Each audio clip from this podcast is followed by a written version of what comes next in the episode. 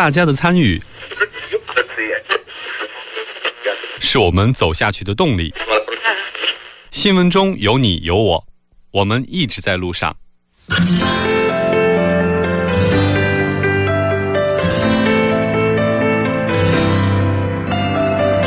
参与我们的节目，您可以通过手机短信的方式发送短信到井号幺零幺三，每条短信会收取五十韩元的通信费用，或者可以进入我们官方网站三 w 点 tbs 点 s o u r 点 kr 进行留言，我们期待大家的参与。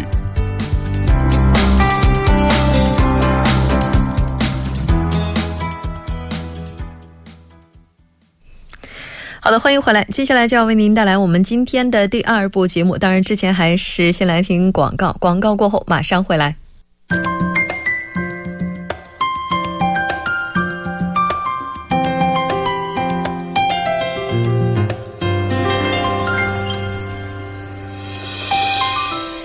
首尔新生活为您介绍首尔市面向外国人推出的优惠政策、开办的教育讲座、举行的庆典。马上就进入今天的首尔新生活。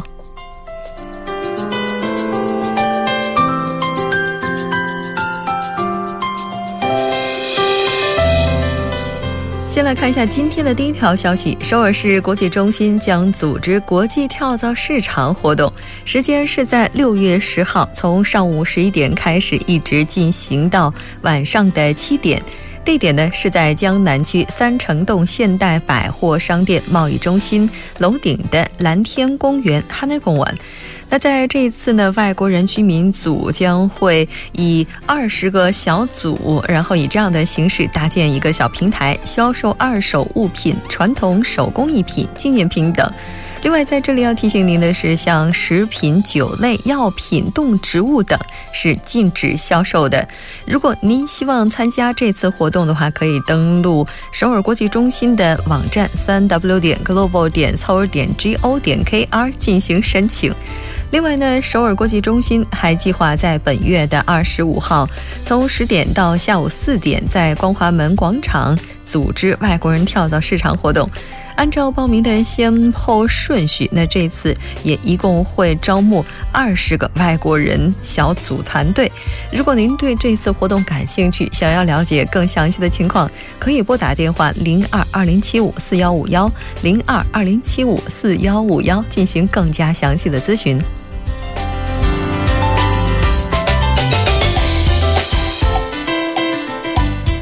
再来看一下今天的第二条消息阿仙浩布呢将以结婚移民者为对象开设多文化讲师培训课程，时间呢是从六月十五号开始，一直进行到八月三十一号。那课程的具体时间是每周四从上午的十点开始进行到十二点，地点是在首尔冠岳区新林洞的 ASEAN Hub 讲义室。那这次活动这次培训课程的讲师呢是来自上海华东师范大学毕业的中国文化专家。那这位老师呢将会对学员进行多文化社会理解、计算机操作、基础 PPT 制作、教育方法、制作教育。教具、演讲等等，从多个方面对大家进行培训。那这次活动每个人会收取三万韩元的活动费用。那在这里呢，也是有一定报名资格要求的。您的韩国语能力应该达到三级以上。具体的报名方式是，您可以登录官方网站三 w 点 a s i a n h u b 点 k r，也就是阿塞恩号布点 k r 这个网站，那下载申请书，填写完之后发送到 i n f o at asean hub 点 k r 这个邮箱就可以了。报名是有截止日期的，那也就是从即日起截止到六月十二号。如果您还有其他的一些疑问，也可以拨打电话零七零八六七六四五八五零七零八六七六四五八五进行更加详细的咨询。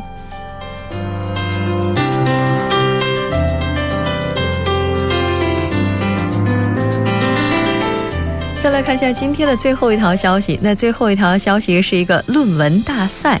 韩国外交部与世宗研究所携手呢，将要举办第四届韩中日三国的论文大赛。这次论文大赛的主题是和韩中日三国合作相关的所有题材，那是都不限制的，并且这次的参赛资格呢是不限国籍的，只要您是在校的本科生、硕士生、博士生都可以。您也可以是以个人的形式来参加这次论文大赛，也可以以团体的形式来参加。当然，如果您要是以团体形式参赛的话，应该是在四人以下。那这次论文的要求呢，应该是十二号字体 A4 纸呢，要求是十二张。如果您要参加这次比赛呢，请务必将自己的作品于十月十五日之前发送到有关的一些邮箱。那稍后我们会介绍到，书面发表合格者的日期是在十月的第四周，现场发表以及讨论是在十一月的第二周。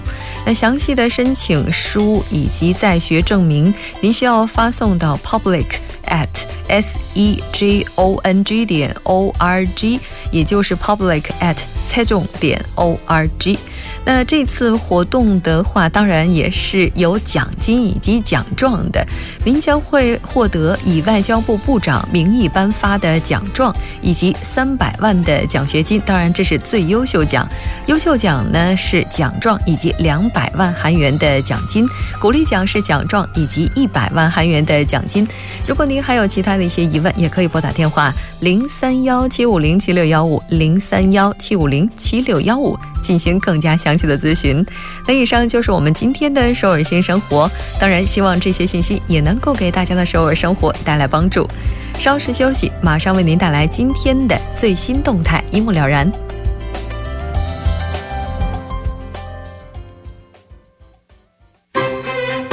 新闻中有你有我，我们一直在路上。您的参与，我们的动力。与我们的节目，您可以通过手机短信的方式发送短信至井号一零一三，每条短信会收取五十韩元的通信费用。您也可以登录我们的官网三 w 点 tbs 点 c o 点 kr 收听更多广播回放。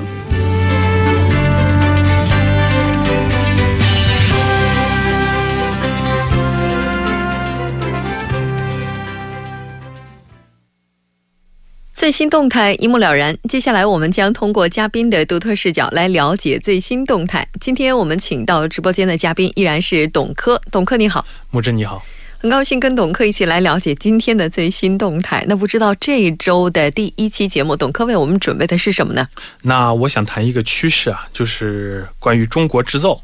那中国制造不仅仅是中国的一个时代的写照，也可以说是世界的一个时代写照。嗯，但是这几年来呢，因为生产生产成本的节节爬高，中国已经不再是制造业的首选地，甚至一些中国厂家呢也开始物色新的落脚地，甚至呢这些落脚地，美国也是他们的目的地之一。我今天想谈一下这个。我觉得这个话题的话，董科应该也是体感非常强吧，因为特别是一些婴幼儿用品，之前的话 Made in China 特别多，然后最近这几年你再翻的话，就发现 Made in 什么什么地方，这些就后面这个地名开始变得更加丰富了。对对，是这个样的。嗯，之前我们觉得之所以 Made in China 是因为劳动力成本比较低，但是这几年呢，刚才董科也提到了说，劳动力成本也是节节的攀升，是吧？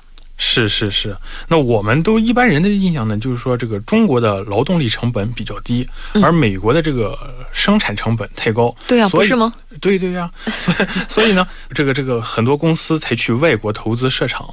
那但是呢，这是我们这么想的，但实际上呢，这个彭博新闻社二零一四年发布发表的这个研究报告就已经发现哈，说美国生产货物的成本其实呢，在中国只比只高了百分个五个百分点。那什么意思？就是美国东部各州已经逐渐成为中国工厂的这个落地热点，他们受到州和地方政府税务优惠以及补贴的吸引。根据美国全国广播公司的最新报道，重新评估在美国设厂的厂商，其中呢有很多是来自于中国的。那这个趋势，对，这就比较有意思了。你像那那过去我们这个二三十年里，美国在自由贸易的旗帜下，许多工作机会外流，而美国国内呢，工人失业严重，却无法重新就业。现在整个大环境改变，中国的这个制造成本提高，可能呢刺激逆转现象的出现。不仅是中国大陆，那台湾和韩国的厂商也一样重新评估去美国投资的机会。我记得好像咱们之前就学跟制造业相关内容的时候提到了，说美国的劳动力成本非常的高，所以呢就导致它国内的一些企业开始外流、开始外迁。现在的话，这个潮流逆过来了，是吗？那你说到美国进行投资的话，现在这优势，咱们怎么去理解呢？你看，我刚才说了，已经就说现在呢，它已经只比中国高五个百分点了。那所以说呢，这个相对于这五分比分百分点之外呢，其实在美国投资还有一些别的优势啊。那首先呢是什么？成本优势。嗯，美国的投资环境呢优点很多，最重要的就是成本优势。你比如说这个，尽管呢就说美国的这个工资，哎，这个这个毫无疑问的，它比这个中国要高。嗯，但是呢，它某些产业在美国运转的整体成本却低于中国。我举个例子来说啊，说中国的这个纺织厂往美国转移这个趋势呢，已经是在差不多好多年前就已经开始了。嗯，虽然美国工人的这个工资平均是中国工人的两倍，然而呢，这个整体成本因为这个机械化程度比较高嘛，嗯，所以整体成本呢，它比中国有个显著减少。美国的这个不管是土地啦、电力啦，还是棉花原料，它都要非常便宜，便宜很多。平均下来呢，这个每吨产品的生产成本，因此呢，比在中国要减少四分之一。而且美国的成本优势还包括较低的能源价格，较哎对，这个什么自动化运作啦，以及这个不断成长的国内市场和较短的供应链。是，而且好像最近的话，美国在税务方面也推出了很多优惠政策。的确是这个样。那最近呢，川普政府提议降低公司税到百分之十五。那这就对外国公司来美国设厂投资是一个很大的诱惑。那许多制造业者呢，冲着这个低税率，都会毫不犹豫地选择美国。而川普降低这百分之五的公司税，即便是就说几年前离开美国的公司，哎，现在可能也会重新要考虑要不要回头。相对而言呢，这个美国的，你看，不管是空气清洁、食品安全、贷款程序直接透明、政府干预少等等等，这些都是对企业有利的环境。所以说，我们做一个综合考虑的话，可能这个美国制造也不是一个不好的这个选项。啊，那我记得像这个之前的话，中国和美国之间，特别是贸易方面，经常会打一些贸易战。比如说，美国就认为中国的这些厂商他们是在搞这个倾销。那如果要是把工厂都搬到他们本地的话，这些问题应该都不存在了吧？那从长远看啊，这个中国制造业进入美国的趋势呢，可能会有助于减少美国和中国两国贸易逆差的这个纠纷，也可以改善美国人民对中国长期对美贸易顺差、夺走国内工作机会的负面印象。那就拿上个世纪八十年代这个日本汽车业攻陷美国市场引起敌视的例子来说，那后来日本丰田等车厂来美国设厂，逐渐和劳工市场以及当地社区结合，那美国人对日本车的反感也因此而淡化。那制造业来美国设厂的话呢，这个现象可能会增加。至于到什么程度呢？这个还不好定论。毕竟你说美国有除了这些这些优利优势条件以外，还有各种各样的这个环保标准和其他条件。比如说加州的这个环境保护规定就很多，而且呢，这个加州有很多高科技产业，我们都知道硅谷是吧？嗯，对。那制造业来此，这个如果如果制造业来到加州的话，那生产成本一定会非常高，所以这个。不可能吸引他们去加州。那再者呢？当企业离开中国，并不一定会来到美国，也可能转往越南或者东南亚的一些其他地方。嗯，也就是说，未来这个制造业的版图哈，特别是像工厂的话，在二十一世纪可能还会有一个比较大的变动。那刚才您提到了，像美国的话，它也是积极的在，应该说在吸引外资，哈，让这些制造业能够来到美国本土。那什么样的企业比较适合在美国进行投资呢？适合到美国设厂的，这个主要是这个资本密集的工业啊，比如说就是我刚才说那个纺织业啦，或者化工、造纸、包装和汽车零件这一这一大类。那比如说中国的这个玻璃大王曹德旺，最近就在俄亥俄亥俄州投资数亿美元建了一个工厂。嗯，那相反的，这个如果是劳动力密集的产业，比如说成衣厂，这个就不太适合。嗯，那因为什么呢？美国这个工人太贵。而成对呀，这个而成衣厂在其他方面呢，却无法降低太多的成本。那比如说，这个要培训美国工人成为这个熟手的这个投资就比较大。而在中国呢，过去多年已经培养出很多熟练的人力。此外呢，美国的签证也不容易许多。如果呢，关键的技术人员被拒绝入境，那这个东西将会对整体运作产生很大影响。嗯，那在这个中国制造业来美国进行分散风险。的长期投资有其优点，但也可能会遭遇这个不同的企业文化和法令的震撼。毕竟呢，美国劳工以及相关法令都和中国不太一样，那需要调整适应。嗯嗯，那过了这个开始的阵痛期呢，哎，这个我之后呢可能会好一点，是咬咬牙。是，如果要是这些资本密集型的企业比较适合到美国进行投资的话，那这也要求美国它的这些政策应该具有可持续性。如果没有可持续性的话，前期的投资都已经投入进去了，但是后期它的国内政策发生转变的话，这有可能会带来更大的损失。那就希望川普连任了。当然，这个的话又是另外一个话题了。但是不管怎么样讲的话，制造业看来的话，未来可能会出现格局上新的变化了，这也是挺值得期待的。那今天非常感谢董科给我们带来这一期节目，我们下期再见。谢谢木真。稍后我们来关注一下这一时段的路况、交通以及天气信息。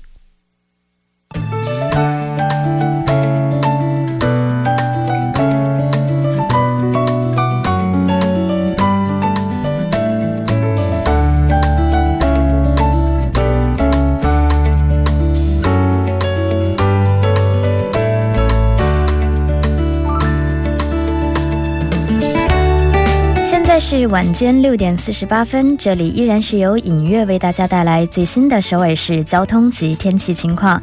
那在这里，首先播报一则火灾的通告。今天下午五点四十七分，在冠岳区新林洞美林女子高等学校后身的三圣山有山火。那现在呢，也有工作人员正在进行消火灭火的工作，还望您参考。好的，接下来我们一起关注一下路面的突发事故，以确保您安全出行。那在增山路新沙五路口到新四站的四车道，那传来施工作业的消息，还望您参考路段，安全驾驶。在奥林匹克大道河南方向，信州大桥到燕昌分岔口、盘浦大桥到青潭大桥，那因车辆增加而开始交通停滞。反方向的金浦方向，那则是从江东大桥到九里的安寺大桥的四车道，那发生的追尾事故呢，已经得到处理。受其余波呢，是交通是后续交通是停滞的。那在同一方向的青潭大桥到汉江大桥，以及汝矣下游的分岔口到嘉阳大桥，同样也因车辆增加而开始交通停滞。此外，在京福高速公路首尔方向瑞草到盘浦 IC 的三车道，那发生的交通事故已经得到解决，交通恢复正常。我们继续关注下高速路况。那赶上晚高峰，我们看到高速的情况并不是很乐观。首先是在内部循环高速公路圣水直系方向成山交叉路。到延禧交叉路、宏济交叉路到洪恩交叉路，还有宏济宏志门隧道等路段，交通流量较大，是以低于时速二十千米的速度缓慢前进。那位于反方向的成山方向，则是从洪恩交叉口到宏济，还有延禧交叉口，同样交通拥拥堵，车速呢是以平均二十五千米的速度行驶。好的，接下来我们看一下今明两天的具体的天气情况。今天晚间至明天凌晨阴，东南风二级，最低气温零上十八度；明天白天阴有雨，东南偏东风二级。最高气温零上二十三度。好的，以上就是这一时段的天气与交通信息。稍后我还会再回来。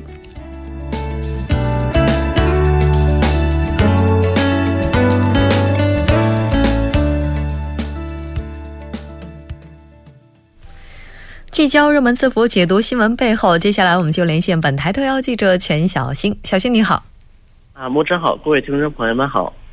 很高兴跟小新一起来了解今天的热门字符。那其实谈到今天的热门字符的话，应该说是在上个周末发生的这一起事件，给整个欧洲，包括给整个全球呢，应该又是罩上了一层阴云。我们来看一下。好的，那么今天我带来的字符是欧洲恐袭阴云。那么这个阴云也与在上周末发生的一个事件有关。嗯，是的，咱们来了解一下这一起事件吧。好的，那么在当地时间的六月三日晚上十点左右，英国的首都伦敦发生了一起恐怖袭击。一辆白色货车在伦敦桥上冲撞行人，并一路开至附近的一个市场。那么，在这个伦敦最有名的集市，三名恐怖分子从车上跳下，冲进市场内的一间酒吧，持刀砍杀顾客。那么，已确认三名恐怖分子全部被击毙。七名平民死于这场恐怖袭击事件，有四十八人受伤入院治疗，其中不少伤者情况危急。嗯，是的。我们在看到这起事件的时候，不免脑海当中会浮现出来此前在英国发生的恐袭案件，而且呢，也都是今年，时间间隔也非常的短。啊，是的。那么呢，那么就是那么我们可以看到，这几这的欧洲最近发生的一系列的恐怖袭击事件，不由得让我们想起一句话，叫“恐怖自生恐怖”。那么这次伦敦袭击案的作案手法也确实让人觉得似曾相识。那么在今年三月二十二日发生在英国议会大厦门外的那次恐怖袭击中，恐怖分子也是先开车驶上驶上一座桥冲撞行人，随后再持持枪袭击。然而近三个月内，另一起发生在英国本土的恐怖袭击案是五月二十二日发生在英国曼彻斯特体育场的自杀式爆炸袭击。嗯。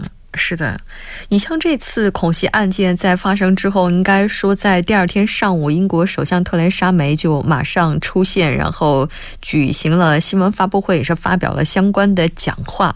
那有人就在想哈，这次恐袭会不会和英国大选有关？因为毕竟在这个当口发生的话，很难让人不产生类似的联想。